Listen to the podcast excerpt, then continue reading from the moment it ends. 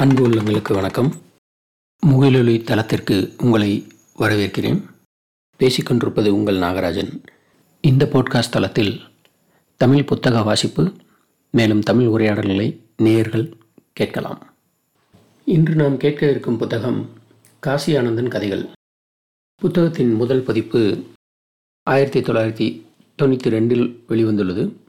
இந்த புத்தகத்திற்கு அப்துல் ரஹ்மான் இன்குலாப் இந்திரன் அறிவுமதி சச்சிதானந்தன் போன்றவர்கள் முன்னுரை எழுதியுள்ளார்கள்.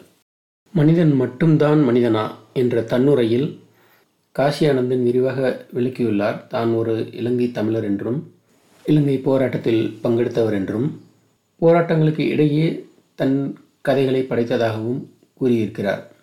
நெருப்பில் குளித்தது போக நீராகாமல் இருக்கும் என் இலக்கியத்தின் ஒரு பகுதியை உங்கள் முன் வைக்கிறேன் என்று தன் உரையை முடித்திருக்கிறார் காசியானந்தன். புத்தகத்தில் இருக்கும் கதைகளை பற்றி சொல்ல வேண்டுமானால் அனைத்தையும் ட்விட்டர் கதைகள் என்று கூறலாம். மிகவும் எளிய வடிவில் சுருக்கமாகவும் மேலும் ஒவ்வொரு கதையின் முடிவிலும் கதை ஆழ்மனதில் பதிய வேண்டும் என்பதற்காக எதுகை மோனையுடன் ஒரு பஞ்ச் டயலாகை எழுதிவிட்டிருக்கிறார். இனி புத்தகத்தில் இருக்கும் சிறு சிறு கதைகளை வாசிக்கிறேன். கேட்டு மகிழுங்கள். புடம். காட்டில் இருந்த மூங்கில் ஒரு நாள் கத்தியால் வெட்டப்பட்டது. நெருப்பு கம்பி தன்னை துளைத்தபோது ஐயோ உடல் புண்ணாகிறதே என்று கதறி அழுதது. கொஞ்சம் பொறுமையாக இரு என்று மூங்கிலை பார்த்து ஆறுதல் சொன்னது காற்று. மூங்கில் புல்லாங்குழலானது.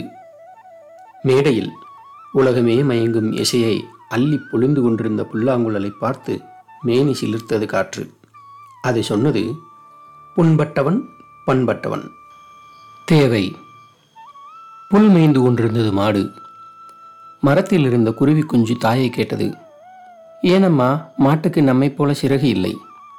தாய்க்குருவி சிரித்தது. மாட்டுக்கு நம்மை போல் சிறகு தேவையில்லை என்றது தாய். தாய்க்குருவி சொன்னது வானத்தில் புல் முளைத்தால் மாட்டுக்கும் சிறகு முளைக்கும். நிறைவு. நகைக்கடை கண்ணாடி பெட்டியில் கண்ணை பறித்த ரத்தனக்கல்லை பார்த்து தெருவில் கிடந்த குறுநிக்கல் பொறாமைப்பட்டது. எனக்கு ஏன் மதிப்பில்லை? நானும் ஒரு கல்தானே என்று ஓலமிட்டது. தெரு ஓரத்தில் கிடந்த கடப்பாறை கூறியது ஏ குருணி காலம் முழுவதும் உன்னை நீயே பெரிதாக எண்ணிக்கொண்டு பலரும் பார்க்க தெருவில் கிடக்கிறாய். ஆனால் ரத்தினக்கல் அப்படியா? நிறைந்து வளர்ந்து ரத்தினமாகும் வரை வெளியில் தலைகாட்டியதே இல்லை. எங்கோ மண்ணின் மறைவில் அது தன்னைத்தானே உருவாக்கி கொண்டிருந்தது. அப்படியென்றால் என்று இழுத்தது குருணிக்கல் கடப்பாறை சொன்னது நிறைவாகும் வரை மறைவாக இரு. குனிவு. குனிந்ததலை குனிந்தபடியே மூட்டை சுமந்து செல்லும் கழுதையை வேம்பிலிருந்து காக்கைகள் கவனித்து வந்தன. ஒரு நாள் காக்கையில் ஒன்று மற்றதை பார்த்து இந்த கழுதை மேல் உனக்கு இரக்கம் வரவில்லையா? எப்போது பார்த்தாலும் மூட்டை சுமந்து துன்பப்படுகிறதே என்று சொல்லி பெருமூச்சு விட்டது. நாம் என்ன செய்ய முடியும்? கழுதைதான் தன்னை திருத்திக் கொள்ள வேண்டும் என்றது மற்ற காக்கை. ஏன் அப்படி சொல்கிறாய்? இறக்கைகளை கோதிக்கொண்டே இரண்டாம் காக்கை சொன்னது குனிந்து கொண்டே இருப்பவன் சுமந்து கொண்டே இருப்பான். இடம். கழுதையும் பட்டாம்பூச்சியும் உலா போயின. மைதானத்தில் குழந்தைகள் விளையாடிக் கொண்டிருந்தார்கள். இந்த இடத்தில் நான் இசைக்கச்சேரி வைப்பேன். இங்கே எனக்கு வரவேற்பிருக்கும் என்றது கழுதை. அது பாடத் தொடங்கியது என்ன கொடுமை? கழுதை கச்சேரி கல்வீச்சு கலாட்டா என்று ஆகியது. அடிபட்ட கழுதையும் பட்டாம்பூச்சியும் ஊரில் எல்லையில் சாய்ந்து கிடந்த ஒரு குச்சி வேலியின் அருகில் வந்து சேர்ந்தன. கழுதைக்கு ஒரே கொண்டாட்டம். ஓனான்கள் வரிசையாக அங்கே வேலியில் உட்கார்ந்து தலையை ஆட்டிக்கொண்டிருந்தன கழுதை மகிழ்ச்சியோடு பாடத் தொடங்கியது. என்ன ஆச்சரியம்? தலையை ஆட்டி எல்லோரும் கச்சேரியை ரசித்துக் கொண்டிருந்தார்கள். வியப்போடு அசைவற்று நின்ற பட்டாம்பூச்சியை பார்த்து ஒரு வண்டு ஒன்றும் வியப்படையாதே. இங்கே அப்படித்தான் என்று கூறியது. சுருக்கமாக அது சொன்னது ஓனான்களின் ஊரில் கழுதைகளும் வித்வான்களே. அலைவு. ஆறு கடலில் ஓடி கலப்பதையும் அலை கரையை தேடி தழுவுவதையும் அன்றாடம் பார்த்து வந்த வானம்பாடி சிந்தனையில் ஆழ்ந்தது. உலகம் புரிந்து கொள்ள முடியாத ஒன்றுதான் என்றது வானம்பாடி. பிறகு அது பாடியது மண்ணில் இருக்கிற ஆற்றுக்கு மண்ணில் வெறுப்பு கடலில் ஆசை.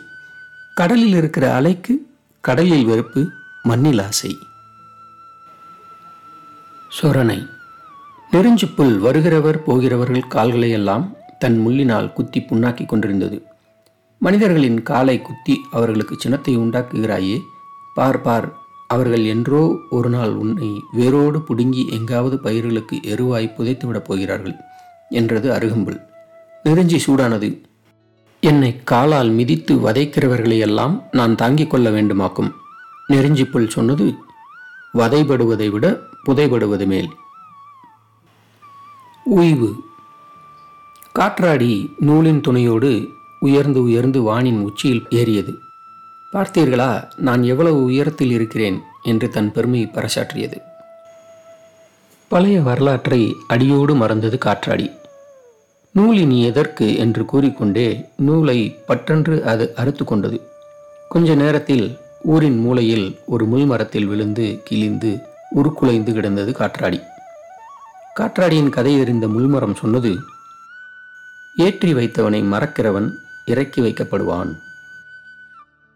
பாய்ச்சல். மரத்தை வெட்டி வீழ்த்திவிட்டு கோடாரியும் கயிறும் விறகு வெட்டிக்கு பக்கத்தில் மனம் விட்டு பேசிக் கொண்டிருந்தன. காட்டுக்குள் நெளிந்த ஒரு மரங்கொத்தி மாறி மாறி நான்கு மரங்களை தன் அழகால் கொத்திவிட்டு பறந்து போனது. இந்த மரங்கொத்தியை பார்த்தாயா? நான்கு மரங்களையும் மாறி மாறி தன் அழகால் வெட்டியது. ஒரு மரத்தையாவது அதனால் உருப்படியாக வீழ்த்த முடிந்ததா? என்று கயிற்றை பார்த்து கேட்டது கோடாரி. மரங்கொத்தியால் அது முடியாது என்றது கயிறு. ஏன் அப்படி சொல்கிறாய்? கயிறு சொன்னது நாலு மரத்தையும் வெட்டுகிறவன் ஒரு மரத்தையும் வீழ்த்துவதில்லை. முனைப்பு.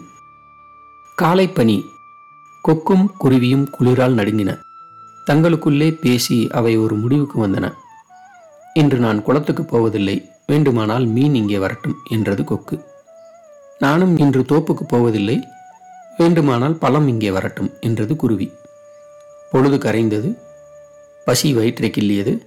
நடுப்பகல் தாண்டிய பின் பசியை எப்படி தாங்கிக் கொள்ள முடியும்? கொக்கு குளத்துக்கு போனது. குருவி பழத்துக்கு போனது. மரத்தில் இருந்த அணில் பாடியது கொக்கை தேடி குளம் வராது குருவியை தேடி பழம் வராது. தோள்கள். பாம்பு தோலை கலற்றி வைத்துவிட்டு புறப்பட்டது. ஆடுகள் மேய்ந்து கொண்டிருந்த பக்கம் அது போனது. அங்கே நின்ற தனிய நாட்டிடம் அதோ பார் பாம்பு உன்னுடையவர்கள் இருக்கும் இடத்தை நோக்கித்தான் போகிறது. நச்சு பாம்பு பல்பட்டாலே போதும் என்று கூறியது சேவல். அப்படி ஒன்றும் நடந்து விடாது. பாம்பு தோலை கலற்றி புதிதாய் பிறந்திருக்கிறது என்றது தனிய நாடு. சிறிது நேரத்தில் ஆடுகளின் அலறல் புல்வெளியை உலுக்கியது. ஓசை வந்த திசை நோக்கி தனிய நாடும் சேவலும் ஓடின. அங்கே பாவம் அப்பாவி ஆடுகள் இரண்டு பாம்புக்கு பலியாகி செத்து கிடந்தன. சேவல் சொல்லியது பல்லை கலற்றாத பாம்பு தோலை கலற்றி என்ன வாளை கலற்றி என்ன நட்பு. கடலோரத்தில் நண்டு நடந்து கொண்டிருந்தது. மணலில் பதிந்த நண்டின் கால் தடத்தை அலை அழுத்தி கொண்டே இருந்தது. நண்டுக்கு ஒன்றும் புரியவில்லை. ஒரு நாள் நரி கடற்கரை ஓரம் நண்டின் கால் தடம் இருக்கிறதா என்று தேடி அலைந்தது. வலைக்குள் இருந்து ஓரக்கண்ணால் எட்டி பார்த்த நண்டுக்கு அலை தன் கால் தடத்தை அழித்த காரணம் இப்போதுதான் தெளிவானது. அலையின் நட்பை அடிமனத்தால் போற்றியது நண்டு. தனக்குள்ளேயே அதை சொல்லிக் கொண்டது முன்பே காப்பான் அன்பே நட்பு. முகவரி மலை வழங்கும் வானமே நீ வாழ்க என்று நான்கு திசைகளும் வானத்தை வாழ்த்தின. காற்றுக்கு சினம் பொங்கியது. என்ன கொடுமை? வானமா வழங்கியது. பூமிக்காக காற்று பொறுமியது. நீர் கொடுப்பதோ பூமி பேரெடுப்பதோ வானம். ஒழுங்கு. தலைமை எறும்பு கூறியது ஒழுங்காகச் செல்லுங்கள் பரிசு உங்களுக்கு காத்திருக்கிறது. ஓர் எறும்பு என்பாட்டில் நான் போவேன் என்று வரிசையை உடைத்துக்கொண்டு தனிவெளி போனது. கொஞ்ச நேரத்தில் வரிசை குலையாமல் போன எறும்புகள் எல்லாம் வாயில் அரிசியோடு திரும்பி வந்தன. ஒற்றை எறும்பின் முகம் ஒடுங்கியது. நிறை குழம்பாத எறும்புகளில் ஒன்று சொன்னது வரிசை பிளப்பான் பரிசை இழப்பான். நடப்பு. சேவல் கூவியது. நான் எழும்போது இந்த சேவல் எத்தனை பெரிய அன்போடு என்னை வாழ்த்துகிறது என்று கதிரவன் பூரித்து போனான். மாலை வந்தது. கதிரவன் மேற்கு திசையில் மூலையில் கவிழ்ந்தான். சாயும்போது நான் விழுகிறேனே என்னை தாங்க யாருமே வரமாட்டார்களா? என்று ஏங்கினான். சேவலை அவன் எதிர்பார்த்தான் வரவில்லை. விழுந்து கொண்டே கதிரவன் சொன்னான் எழும்போது தாங்க வருகிறவனெல்லாம் விழும்போது தாங்க வருவதில்லை. சூடு. இரவு புற்றிலிருந்து வெளியே வந்த ஈசல் வெளிச்சத்தை தன் உடலில் தூக்கி பறந்த மின்மினியை பார்த்தது. அதன் அழகை புற்றீசலால் தாங்கிக் கொள்ளவே முடியவில்லை.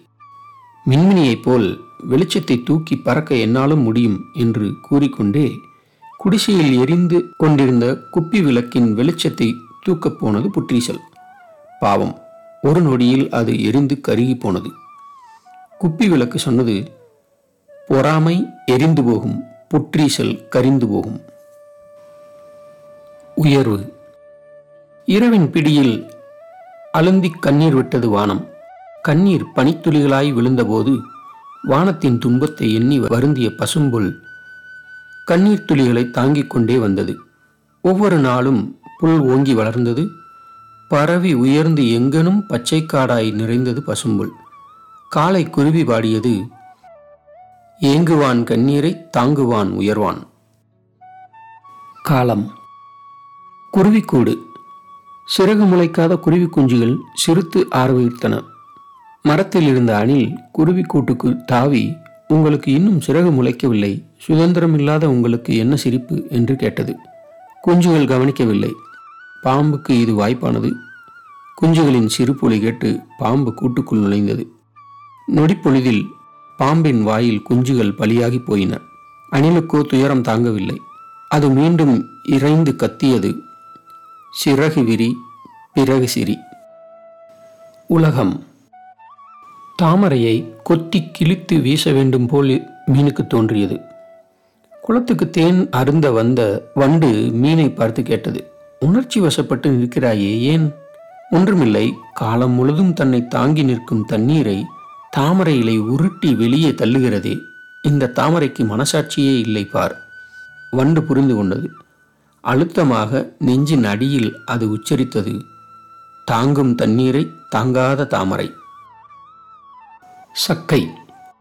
எலும்பும் தோலுமாய் கிழட்டு பசு ஒதுக்குப்புறத்தில் கவனிப்பாரற்று படுத்திருப்பதை வெள்ளாடு கவலையோடு நோக்கியது. பசுவை பார்த்து முன்பெல்லாம் உன்னை வீட்டுக்காரன் நாள் தவறாமல் குளிப்பாட்டுவானே புல்லும் வைக்கோலும் போட்டு தடவி கொடுப்பானே.